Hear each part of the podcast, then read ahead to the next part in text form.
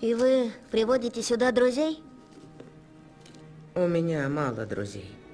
О, простите. Я так похожа на птицу. Люди проходят мимо меня. Они видят, но стараются не замечать. Не хотят, чтобы я была частью города. Да, у меня в семье примерно так же. Я как голубь в своем доме. Только потому, что я младший. Все сражаются за место. Все хотят, чтобы их увидели и услышали.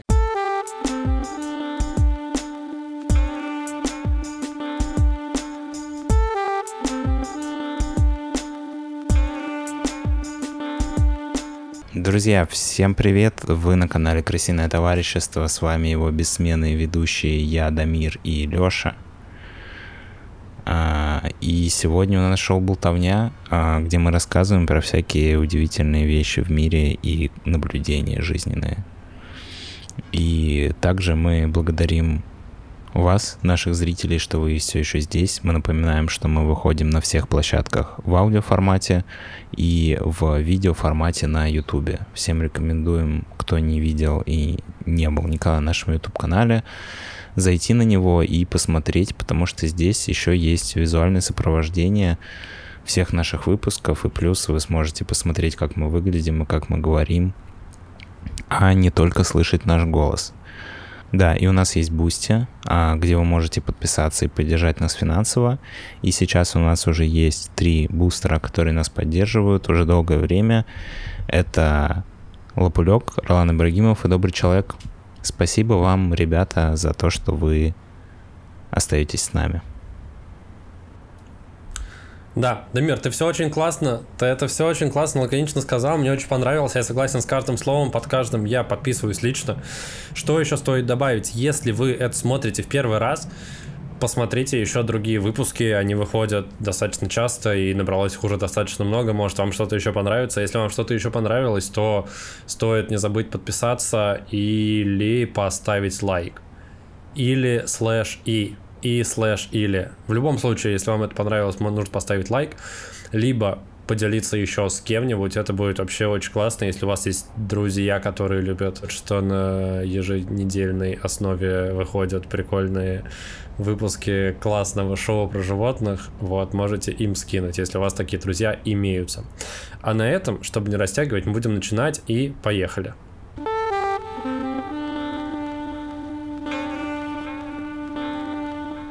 О чем болтаем сегодня? Я просто хочу...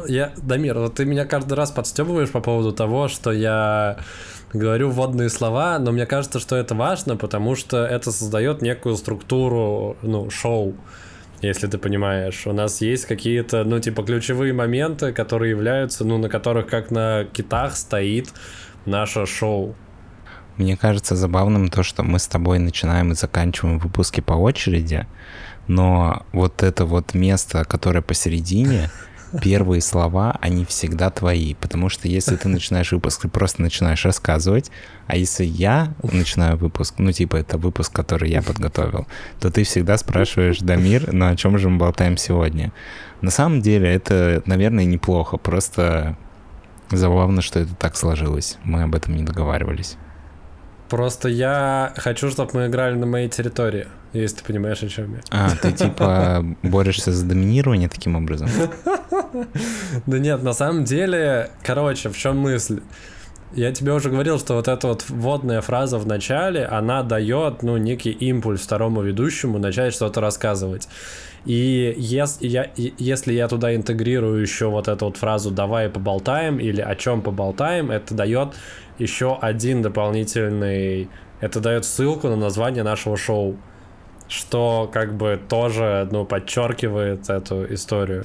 Я не знаю, кому кроме меня вообще это важно, и кто кроме меня это вообще замечает, но я рад, что ты отметил, что... Нет, я это замечаю, и мне это тоже важно. На самом деле проще начинать, когда уже кто-то что-то сказал. Да.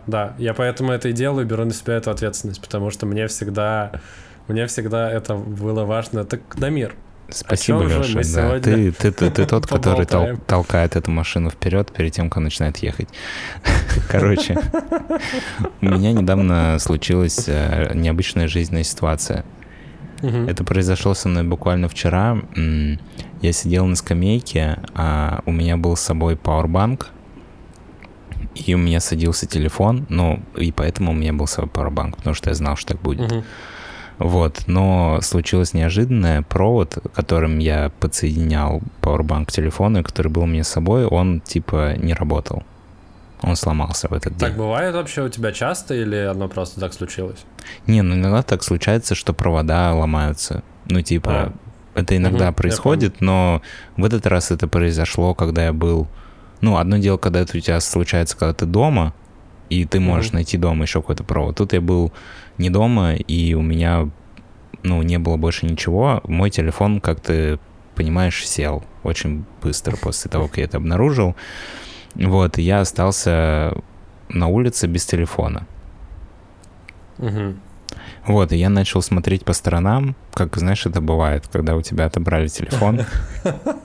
Приходится смотреть по сторонам. И ты поднимаешь глаза и видишь, что вокруг тебя целый мир, где что-то происходит еще, кроме... Что, да, жизнь идет вокруг. Вот, и рядом со мной была стайка голубей, которые клевали какой-то большой, я не знаю, пряник или что это, но это было что-то твердое. Что? Пряник? В Лондоне есть пряники. Если кто-то не знал, Дамир живет в Лондоне, если что. А я живу в Москве. Я имею в виду, ну, это было просто твердый кусок еды. Ну, типа как хлеб, но хлеб мягкий. А это он был не мягкий, он был похож, не знаю. Может, был засохший хлеб?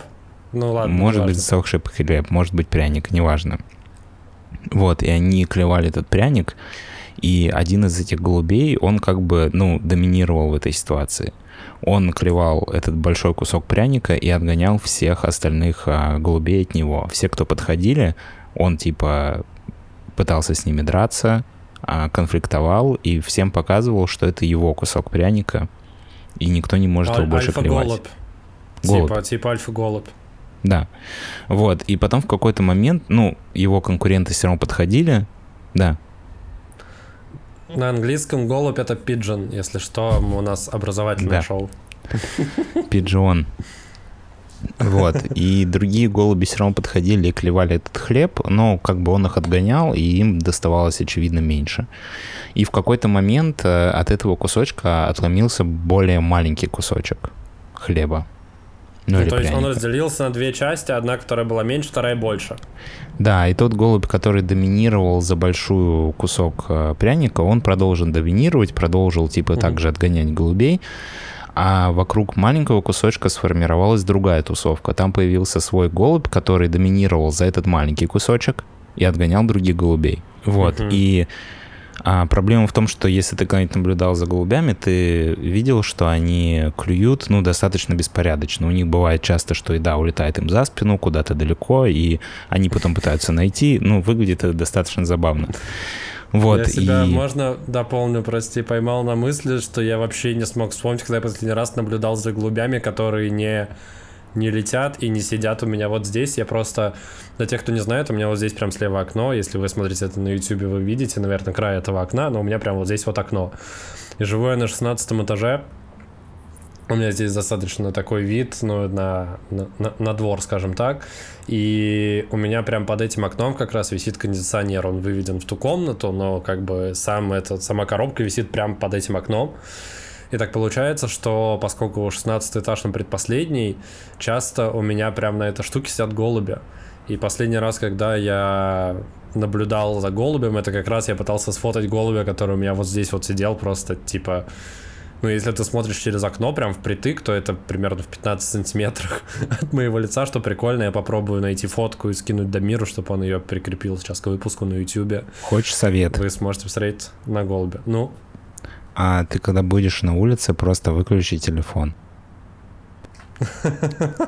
И, возможно, ты будешь чаще наблюдать за голубями. Не, я часто смотрю по сторонам, но не то, что я смотрю прям за голубями.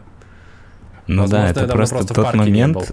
Одно дело, когда ты просто посмотрел по сторонам, другое дело, когда ты остался один с окружающим миром. И это ты прикольно. Вынужден находить что-то интересное в том, что происходит вокруг тебя, потому что тебе не на что отвлечься. Короче, возвращаемся к истории с голубями. Два кусочка хлеба два кусочка пряника, напомню, один побольше, второй поменьше. За один доминировал голубь, и он продолжает за него доминировать, а за маленький появился новый голубь, который теперь доминирует за маленький кусочек пряника. Угу. Вот. И забавно то, что когда они друг с другом пересекались, и тот голубь, который доминировал за маленький кусочек, вдруг натыкался на большой и сталкивался с тем первым голубем, который доминировал за большой, он отступал. Угу. Ну, то есть он не проявлял свою... Несмотря на то, что в маленькой группе он был альфа-голубем, в большой он не пытался становиться альфа-голубем. Да, когда он боролся за маленький кусочек, он был очень агрессивный и никому не позволял больше клевать этот кусочек, кроме себя. Угу. Но когда он находил опять большой кусочек и встречался с более доминирующим голубем, он отступал. Угу. В то же время, когда тот голубь, который доминировал за более крупный кусок, натыкался на маленький кусок, он его абсолютно не интересовал. Он даже не пытался его клевать. Он такой, это не мой кусок, я доминирую за большой. И просто уходил. Угу. Вот. И потом случилось неожиданное. Вдруг, видимо, где-то неподалеку появилась самка, и тот голубь, который доминировал за большой кусок, решил проявить к ней интерес. Он оставил свою борьбу за доминирование и пряники и начал делать вот эти вот брачные танцы. Ты, наверное, знаешь, как это выглядит, как голубь, вот, ну, он нахохливается, ходит вокруг и издает такие звуки, похожие на голубиное урчание, и да, всячески пытается привлечь самку. Ты, наверное, понял, да, о чем я говорю? Да, понял. Класс. Вот, и он некоторое время пытался это делать, пока он там занят был этим делом, иерархия за доминирование шла своим чередом, и у большого куска появился уже свой доминантный голубь, который всех отгонял. Другой уже, не тот, который воевал за маленький. Да, другой. И в какой-то момент самка смахнула крыльями и улетела. И как бы отказала этому голубю, который все это время доминировал, оказался главным. И важно, что все это происходило, ну, на расстоянии где-то 2 метров, то есть все остальные голуби, я уж не знаю, если они за этим следили, но они это видели. Вот, и когда этот голубь... И когда этот голубь, который... был раньше доминантным и конкурировал за большой кусок пряника, вернулся обратно в тусовку своих собратьев, которые все это время продолжали доминировать за пряники, он не пошел к большому куску, как он это делал раньше. Он подошел к маленькому и начал доминировать за маленький кусок. А большой кусок уже был занят другим доминирующим голубем. Потому что он потерял как бы статус в глазах своих собратьев? Возможно, я просто рассказываю историю жизни. Вот, большой кусок уже нашел своего доминирующего голубя, и тот голубь, который раньше доминировал за этот кусок и отгонял всех остальных голубей, он больше не... он не пытался сопротивляться новому доминирующему голубю. Он такой, окей, я буду доминировать за маленький. Я, к сожалению, за всей этой историей не заметил, что случилось с тем голубем, который доминировал за маленький кусок. Возможно, он просто улетел в этот момент по какой-то причине, не знаю. Ну, короче, он просто исчез из этой истории, поэтому, ну, я не могу сказать, что с ним случилось. Но меня поразило то, что голубь, он как бы потерпел поражение, ну, не в борьбе за пряник, а как бы в борьбе за то, что он рода. Да, себя проявил и потерпел неудачу, и после этого он такой, окей, я теперь не буду бороться за большой кусок, я теперь буду бороться за маленький. Хотя раньше, когда он натыкался на маленький кусок, он такой, не, это не мое, я конкурирую только за большой. Ну, насколько я понимаю, он еще был очень хорош в том, чтобы добиваться большого куска. Он прям агрессивно был настроен и прям всех хорошо отгонял, качественно. Да, и вот такая случилась история. Мне интересно было ее рассказать, и интересно, что ты об этом думаешь. Слушай, ну у меня, во-первых, есть сразу несколько вопросов. Сколько по времени это все происходило? Ну, в принципе, типа... Ты 20 минут заблюдал, или это все прям в течение 2-3 минут произошло? Не, ну это было, наверное, 15-30 минут. Я не засекал точно, сколько прошло времени, но это было где-то, ну, Ну, слушай, не 2 минуты. Ты прям настолько с ними сроднился, что ты мог их различать физически прям одного от другого? Слушай, они просто... Главные герои этой истории, они чуть-чуть отличались по окраске. Ну, типа, знаешь, бывают серенькие голуби, черненькие голуби, там, чуть-чуть с коричневым. И вот те голуби, которые были главными героями этой истории, они отличались друг от друга. Поэтому я мог их легко отличить. Понятно, что если бы были несколько очень похожих, я бы мог их перепутать, но вот тот, который был главный герой, он был прям серый, и он был единственный прям такой четко серый голубь, и он был совсем не похож на остальных. Ну, плюс их там было не так много, их там было, может быть, 7-8. А, ну, более-менее еще. Я просто представил себя почему-то прям... Как помнишь, в «Один дома два» эту женщину с кучей голубей. Настолько много голубей. Просто я думаю, что это после какой-то из фраз, типа, когда сказал «хаотично клюют».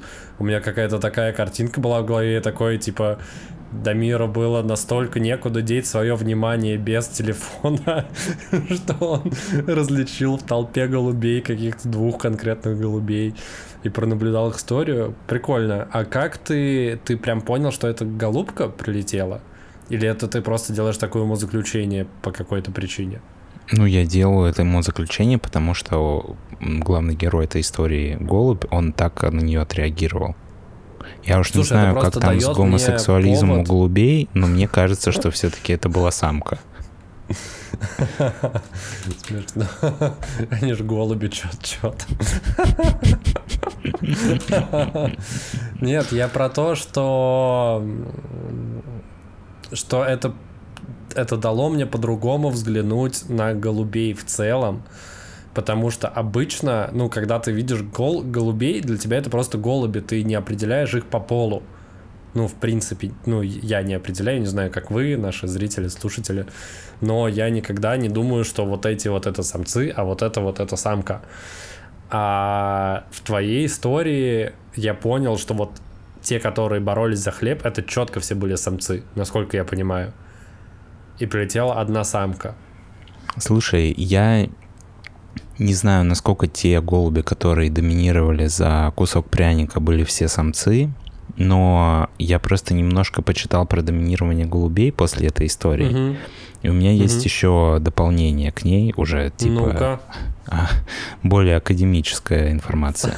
Вот, оказывается, был эксперимент, который провели британские ученые по поводу вот доминирования среди голубей. Они взяли выборку из голубей, я точно не помню, их, по-моему, было 15 или 30. Короче, ну, больше, чем ты видел тогда в парке. Это был не тот, ты не был наблюдателем эксперимента британских ученых. Вот, и они за ними наблюдали 3 года. Они выдавали им кормушки, еду, и просто смотрели за тем, кто проявляет признаки доминирования, кто как там все это работает, и делали определенные выводы. Это так смешно. Это так смешно, что то, чем ты занимался в парке, пока у тебя отключился телефон, а британские ученые, они получили на это финансирование и, по сути, занимались тем же самым 3 года. И они такие, ну все, что нам нужно, это 15 голубей и типа еда на 3 года для голубей. И мы будем смотреть просто, что будет происходить. Это на самом деле самый мой любимый тип эксперимента, когда ты такой, ну мы просто поставим здесь штуки и будем смотреть, что с ними происходит. Слушай, ну потом вы просто смотрите. То, что я расскажу тебе дальше, ты поймешь, что там не только корм для голубей, там еще нужно было кое-что. Ну-ка. Вот.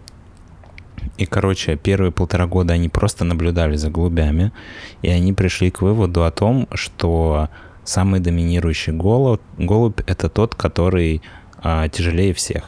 В смысле, по весу? Прям по весу просто физически весит тяжело? Голубь, который был тяжелее всех, он был самым доминирующим. И они выстроили прям иерархию этих голубей за 1,5 года и поняли, что вот у них иерархия четко совпадает с их весом. Самый тяжелый голубь, самый агрессивный, самый доминирующий, дальше по убывающей, самые недоминирующие голуби, самые легкие. Если тебе интересно, вес голубя варьировался где-то в 500 грамм плюс-минус. Нормально. Ну, типа, самый нормально. Тяжелый был, по-моему, 530 грамм, самый легкий 440. Если мне нормальный такой разброс, 100 грамм практически. Но это были голуби с голубятни. Это были не уличные голуби, за которыми я наблюдал. Они были, ну, приличные, короче, домашние. Домашние голуби. Вот, а в следующие 1,5 года они сделали следующее. Они взяли... Подожди, то есть 3 года они за ними наблюдали? Не, или, вот я сейчас рассказал, что происходило... они наблюдали. Я сейчас рассказал, что происходило первые 1,5 года. Всего эксперимент шел 3 года. Сейчас я буду рассказывать, что происходило следующие 1,5 года. Спасибо за расстановку всего по местам. Они, короче, взяли специальные грузы, и на 7 голубей, которые были самые легкие, они на них повесили типа утяжеление, которое добавляло голубю 12% к его весу. Примерно. Звучит так тупо, но очень при этом... Я просто представляю, как они в этой диссертации своей в отчетной писали. Такие, ну мы за 1,5 года выяснили, что самый тяжелый голубь, самый доминантный. Что нам делать дальше? Нам еще 1,5 года нужно отбивать финансирование. Такие, а что если мы утяжелим самых легких голубей? Блин, это так, это просто, ну, есть некая, ну, мечта, я вижу в этом мечту. Я вижу в этом абсолютное творчество. Меня действительно восхищают эти британские ученые, которые занимаются такими штуками. Ну что ж, они утяжелили голубей на 12% их веса. Вот, 12%, потому что это средний индекс изменения веса голубя. Ну, то есть, голубь в среднем за сезон на 12% может изменить свой вес. Блин, ну, просто... я не понимаю, почему в этой истории каждое слово, которое ты говоришь, есть индекс изменения тела голубя. Просто настолько невероятно и смешно. Блин, это же просто голубя. Индекс изменения тела голубя равен 12%. Это, блин, наука. Ну так. Вот, и значит, они повесили им грузы. И после этого они начали наблюдать, что голуби, которые раньше вообще не проявляли агрессивность и всегда отступали из столкновений, потому что они были самые легкие, вдруг начали вести себя очень агрессивно и начали бороться за доминирование. И в целом в этой группе голубей уровень агрессивности очень сильно повысился. Ну, в целом это логично, потому что тяжелые голуби, они уже доминировали, потому что они были самые тяжелые, а те, которые были самые легкие, почувствовали, что они стали тяжелее и тоже начали доминировать, и они все стали очень агрессивны. Забавен факт, это, кстати, вот к тому, о чем ты сказал, когда я рассказывал про мои наблюдения за голубями на улице, про самок и самцов, то, что когда самкам навешивали дополнительный вес, они не проявляли дополнительной агрессивности. Это казалось только самцов. Вот. Была теория про то, что, возможно, голуби, которым повесили вес, вели себя более агрессивно, потому что у них было больше стресса из-за того, что на них повесили вес. Но... судя по тому... в каком виде было это утяжеление? Просто навешивали какие-то типа перья дополнительные? Или это были прям грузики, которые к ножкам привязывали? Нет, это были грузики, которые крепились к спине. Какие-то специальные штуки, которые, насколько я понял из описания этого эксперимента, остались от какого-то другого эксперимента, где проверяли что-то другое. Потому что было написано так, как будто это была уже запатентованная технология по утяжелению голубей. Не знаю, для чего. Но у меня сложилось ощущение, что, ну, как бы это оборудование, оно уже было отлажено опытом. Вот, и почему они решили, что это не из-за стресса, потому что голуби проявляли агрессивность только когда дело касалось кормления. ну, когда они боролись за еду. То есть просто так они не пытались избавиться от грузов и не вели себя агрессивно просто так. Они эту агрессию проявляли исключительно, когда их кормили. В борьбе за еду. Там, да, важное дополнение, которое я не сказал, там была такая кормушка, у которой было типа только 3 места, чтобы поесть. Ну, то есть одновременно могли поесть 3 голубя. И, это соответственно... как в том крысином эксперименте, помнишь, про который мы рассказывали, Вселенная 25, по-моему, она называется. Да.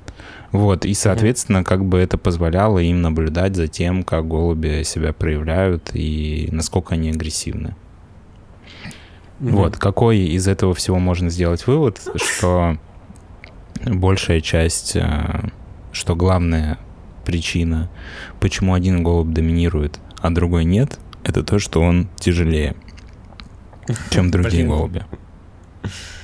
Это, блин, я думал, что будет еще какой-то вывод, что те, которых утяжелили, потом начали себя еще как-то вести. Но вообще это все меня наталкивает на мысль о том, что почтовые голуби, которые априори сами по себе были утяжелены, у них было больше возможностей добраться до цели и выжить, потому что они чувствовали себя тяжелее, и за счет этого, ну, как бы доминировали над своими собратьями, и легче им было добираться до цели, до адресата. Ну, знаешь, на самом деле вся эта история не отвечает на один важный вопрос. Ну-ка. То, что голубь, который... ну, в моей истории про мое наблюдение за голубями, который доминировал над всеми, он, ну, видимо, был самый тяжелый. Уж я не взвешивал голубей, не могу вам это сказать по фактам, но если верить британским ученым, то, скорее всего, он был самый тяжелый. Но интересно то, что после того, как он потерпел поражение в соблазнении самки, он как будто бы уступил в своем доминировании. Этого в этом эксперименте не проверяли, поэтому, ну, я не нашел какой-то информации на эту тему. У меня есть ответ. Давай. В состоянии стресса живые существа теряют вес усиленно. Ты, может быть, об этом слышал. Ну, то есть, когда ты стрессуешь, да, но ты начинаешь худеть. Я не думаю, что это произошло так быстро. Я не думаю, что он за несколько минут потерял... Ты знаешь все про метаболизм голубей. Потерял вес. Ты не все знаешь про метаболизм голубей. Возможно, у них процесс обмена веществ идет быстрее намного. Собственно, знаешь, поэтому на самом им деле чаще приходится доминировать за еду. Я просто читал в какой-то книге. Я, к сожалению, не помню, что это была за книга, но мне запомнился просто этот кусок. Там рассказывали про моллюсков, которые живут на морском дне. Вот, и эти моллюски, они очень ревностно охраняют свою территорию, и самым крутым доминирующим моллюскам принадлежат самые крутые территории и больше всего самок. А, соответственно, ну, другим достается то, что достается. И когда они выходят на столкновение, два самца, ну, допустим, за территорию или за какую-то самку, у них есть жидкость, которую они впрыскивают, и эта жидкость несет информацию о его размере, о его возрасте, ну, короче, всю базовую информацию. Обмениваются информацией друг о друге. Да, и как бы если один самец значительно крупнее другого, то тот, который меньше, он просто отступает и не вступает в столкновение. А если они плюс-минус по размеру похожи, то у них начинается бой. И интересное было наблюдение за тем, что если самец побеждает много раз подряд, ну или несколько раз подряд, то он становится более уверенным и более активно вступает именно в столкновение, именно в бои. А если самец более проигрывает... крупными в том числе. Да, а если самец проигрывает, то он с меньшей охотой вступает в новые столкновения, и иногда он даже перестает вступать в бой с теми самцами, которых он уже до этого побеждал. То есть он победил какого-то самца, потом столкнулся с другим самцом крупнее, проиграл, и после поражения он уже не отважился... Ему не хватает уверенности в себе. Да, столкнуться с тем самцом, которого он уже раньше побеждал. Вот, это было исследование про то, что у моллюсков такая же серотониновая система, как у людей.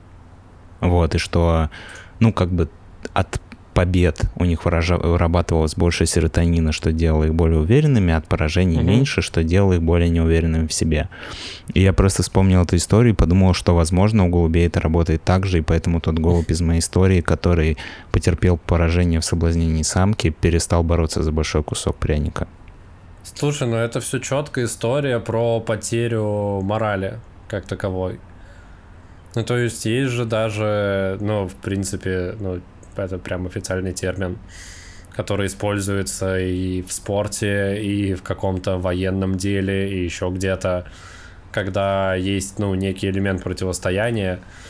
Ну, в том же, ну, мне кажется, проще всего про спорт привести параллель, когда, типа, в середине второго тайма в футболе забивают гол, одна команда другой, то второй команде сложнее отыграться.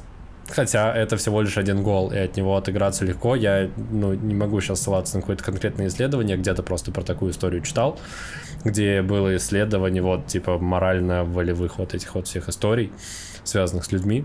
И, ну, психологически намного сложнее отыграться, хотя по факту, ну, ситуация одна и та же вам, и если это произошло в начале первого тайма, нужно забить один гол, и в конце второго тайма нужно забить один гол. Но в конце второго тайма на тебя влияют намного больше факторов, и тебе сложнее это психически сделать, потому что, ну, психически и физически, потому что ты просто потерял мораль, и все. Да, в этом что-то есть. Интересная история. Хочешь еще интересный факт про голубей под конец? Он не очень доказан. Давай.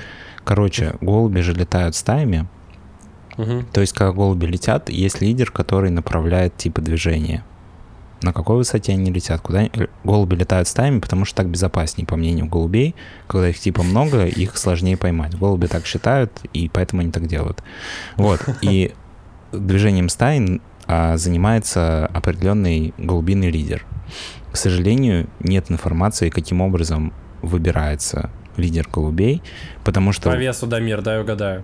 Нет, понимаешь, просто в воздухе они не могут друг с другом конкурировать, потому что они летят. Ну, типа, они не могут выяснять отношения, кто лидер, как с едой на земле, потому что они находятся в полете, и это как бы не самая подходящая обстановка для драки. Вот. Но интересно то, что было другое исследование, где наблюдали за голубями и пришли к выводу ученые, что лидер голубей, которые летят, это не тот же самый, это не самый доминирующий голубь, который самый агрессивный всех отгоняет. Это два разных голубя. Угу. А какой вывод из этого можно сделать? Я пока не улавливаю. Что можно быть не самым большим, толстым и самым доминирующим голубем, но можно все равно быть лидером голубей. Слушай, ну это, как говорится, кто-то доминирует на земле, кто-то доминирует в воздухе. И это не всегда один и тот же доминатор. Это про то, что если ты, ну, не так хорош в каком-то виде деятельности, например, то не факт, что ты не преуспеешь в другом виде деятельности. Отличная мораль. Вот такой вот вывод можно сделать из всего сегодняшнего выпуска. Вот. Если вы хотите доминировать, будьте больше просто физически, чем ваши оппоненты. Если у вас не получается быть больше, чем ваши оппоненты, просто попробуйте делать что-нибудь другое. Возможно, вы в чем-то другом лучше, чем ваши оппоненты. Никогда не знаю, в чем наверняка. Дамир, спасибо тебе за классную историю. Клево, что у тебя просто отрубился телефон, и это натолкнуло тебя на целый выпуск. Получилось достаточно живо, весело, и мне, правда, было смешно и интересно. Надеюсь, нашим слушателям и зрителям тоже. И желаю тебе, чтобы почаще у тебя телефон садился во всяких интересных местах. Да, может быть, у нас будет больше тем для подкаста. Да, может быть. Не все же тебе искать все в телефоне на Ютубе. Вот еще природа заставляет тоже смотреть на себя и черпать вдохновение.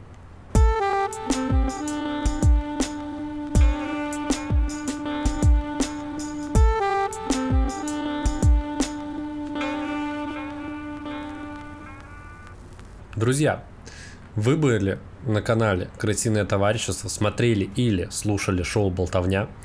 С вами были бессменные ведущие канала «Крысиное Товарищество», я, Леша и Дамир. Дамир сегодня поделился классной историей жизни, которую он связал с таким философски-бытовым размышлением, я бы это так назвал. Плюс еще рассказал несколько прикольных фактов и классные исследования британских ученых, за что ему огромное спасибо. Также огромное спасибо я хочу передать Лапульку, Ролану Ибрагимову и Доброму Человеку за то, что они поддерживают нас уже какое-то время. Это здорово, что они с нами остаются. А если вам понравился этот выпуск и вы хотите еще чего-то похожего, вы, если еще не подписаны, можете перейти на канал и посмотреть, там еще есть выпуски, или послушать, у нас достаточно много выпусков. И новые не за горами, каждые пару дней выходит что-то новенькое на канале «Крысиное Товарищество». Стоит подписаться, чтобы не пропустить. А если вам этот выпуск действительно понравился, поставьте нам лайк, это будет лучшее, что вы можете, наверное, сделать. Да, Леша все правильно сказал, и я подписываюсь под каждым словом. Благодарю наших бустеров, Ролана Ибрагимова, Лапулька и Доброго Человека. И на самом деле в качестве послесловия я хотел бы еще добавить то, что, знаешь, когда я готовлю выпуски, обычные наши, у меня всегда есть такой какой-то внутренний диссонанс, то, что я, понахватал всего из разных источников и просто, рассказал, и как будто бы это каждый мог найти, как будто бы ты взял что-то уже готовое и просто, пересказал. Скомпилировал. Ощущение, как будто бы ты украл. Чуть-чуть есть такое. Вот, и поэтому мне нравится, наверное, выпуски в таком формате, которые были сегодня, больше, потому что в них есть что-то уникальное. Это же и суть контента. Потому что все-таки по большей части мы просто что-то находим в интернете, и если человеку очень интересна тема, про которую мы рассказываем, он может без труда это найти и без нас в целом. Просто погуглить чуть-чуть. Но бывают темы, в которых мы проявляемся с другой стороны, и это прикольно. Да, это здорово. Желаю нам и вам побольше таких выпусков, а чтобы их не пропустить, стоит подписаться. Потому что увидимся и услышимся мы уже совсем скоро. Всем хорошей недели и пока-пока. Всем пока.